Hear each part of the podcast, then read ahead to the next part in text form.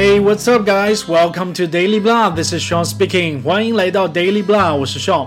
很多小伙伴在学了很多年英语，甚至进入大学之后还是有那个疑问：英语到底怎么学？好难啊！为什么我学不好英语呢？我个人认为这是一个非常具有中国特色的学习语言的问题。为什么这么说呢？很简单因为中国人实在太要面子，脸皮太薄，太怕犯错被人笑话。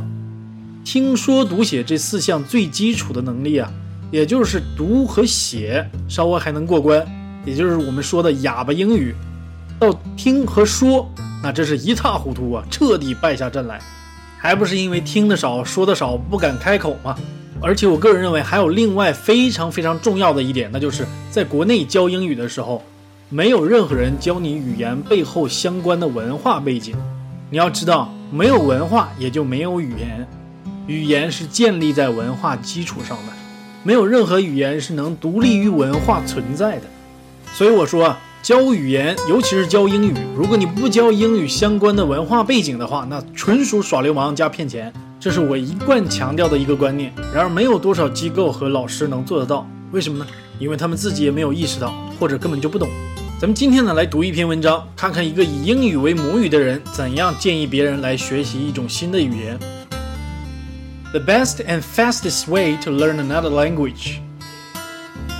It's easier than you think to learn another language, especially since you already know one. While most of us failed in high school, the majority of us have failed to learn a second language, even though we've all learned our first.Everyone on the planet is fluent in at least one language, so we all have what it takes to learn at least one. So why is learning a second language so hard? It's because it's taught wrong. We were placed in a cold classroom and expected to speak in front of our peer in a language we didn't know. It's bad enough that public speaking is the number one fear for people, and that's in their native tongue.Now imagine trying to speak in a foreign one. And when we made mistakes, we were punished with red marks on the page and low grades. And unlike most classes, our failures in a language class are public. This conditioned us not to speak for fear of looking stupid or saying something wrong. Imagine teaching babies to speak this way. No one will ever learn to speak. 看来老外也挺要面子哈。公开场合说话对每一个人来说都是一种恐惧，尤其是怕犯错怕说错呀。那该怎么办呢？看看他是怎么说的。 Learning like a baby. As babies, we learn our first language by immersion, listening, and mimicking every single day. All we could do was listen, 24 hours a day, 7 days a week. And not once did we receive a grammar lesson from anyone. We didn't study grammar books, endlessly conjugate verbs,memorize vocabulary. We didn't get marked down every time we made a mistake, and that's why we learn it so well. But as adults, we can't afford to go back to this approach. We don't have the time. And the good news is that we don't need to, because we can actually learn faster. We can use our working vocabulary to accelerate our learning. Learning like a video game. Every time you start a new video game, you have to learn the controls.The first time you play, it takes a while to learn the controls, but the next game and next are easier since there are many similarities. But think back how video games teach you the controls, or at least the good games. They give you just enough training so that you can start playing.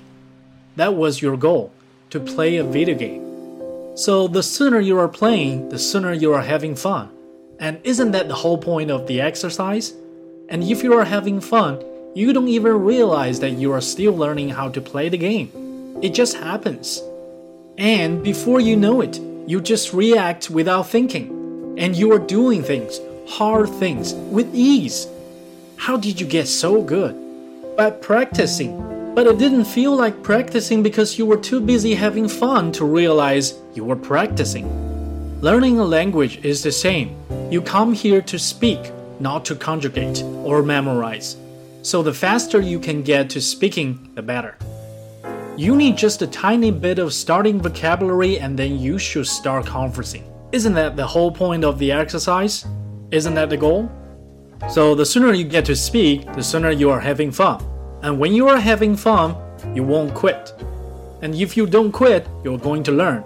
And you will learn much faster than the traditional boring methods. You need to put in the time to learn anything.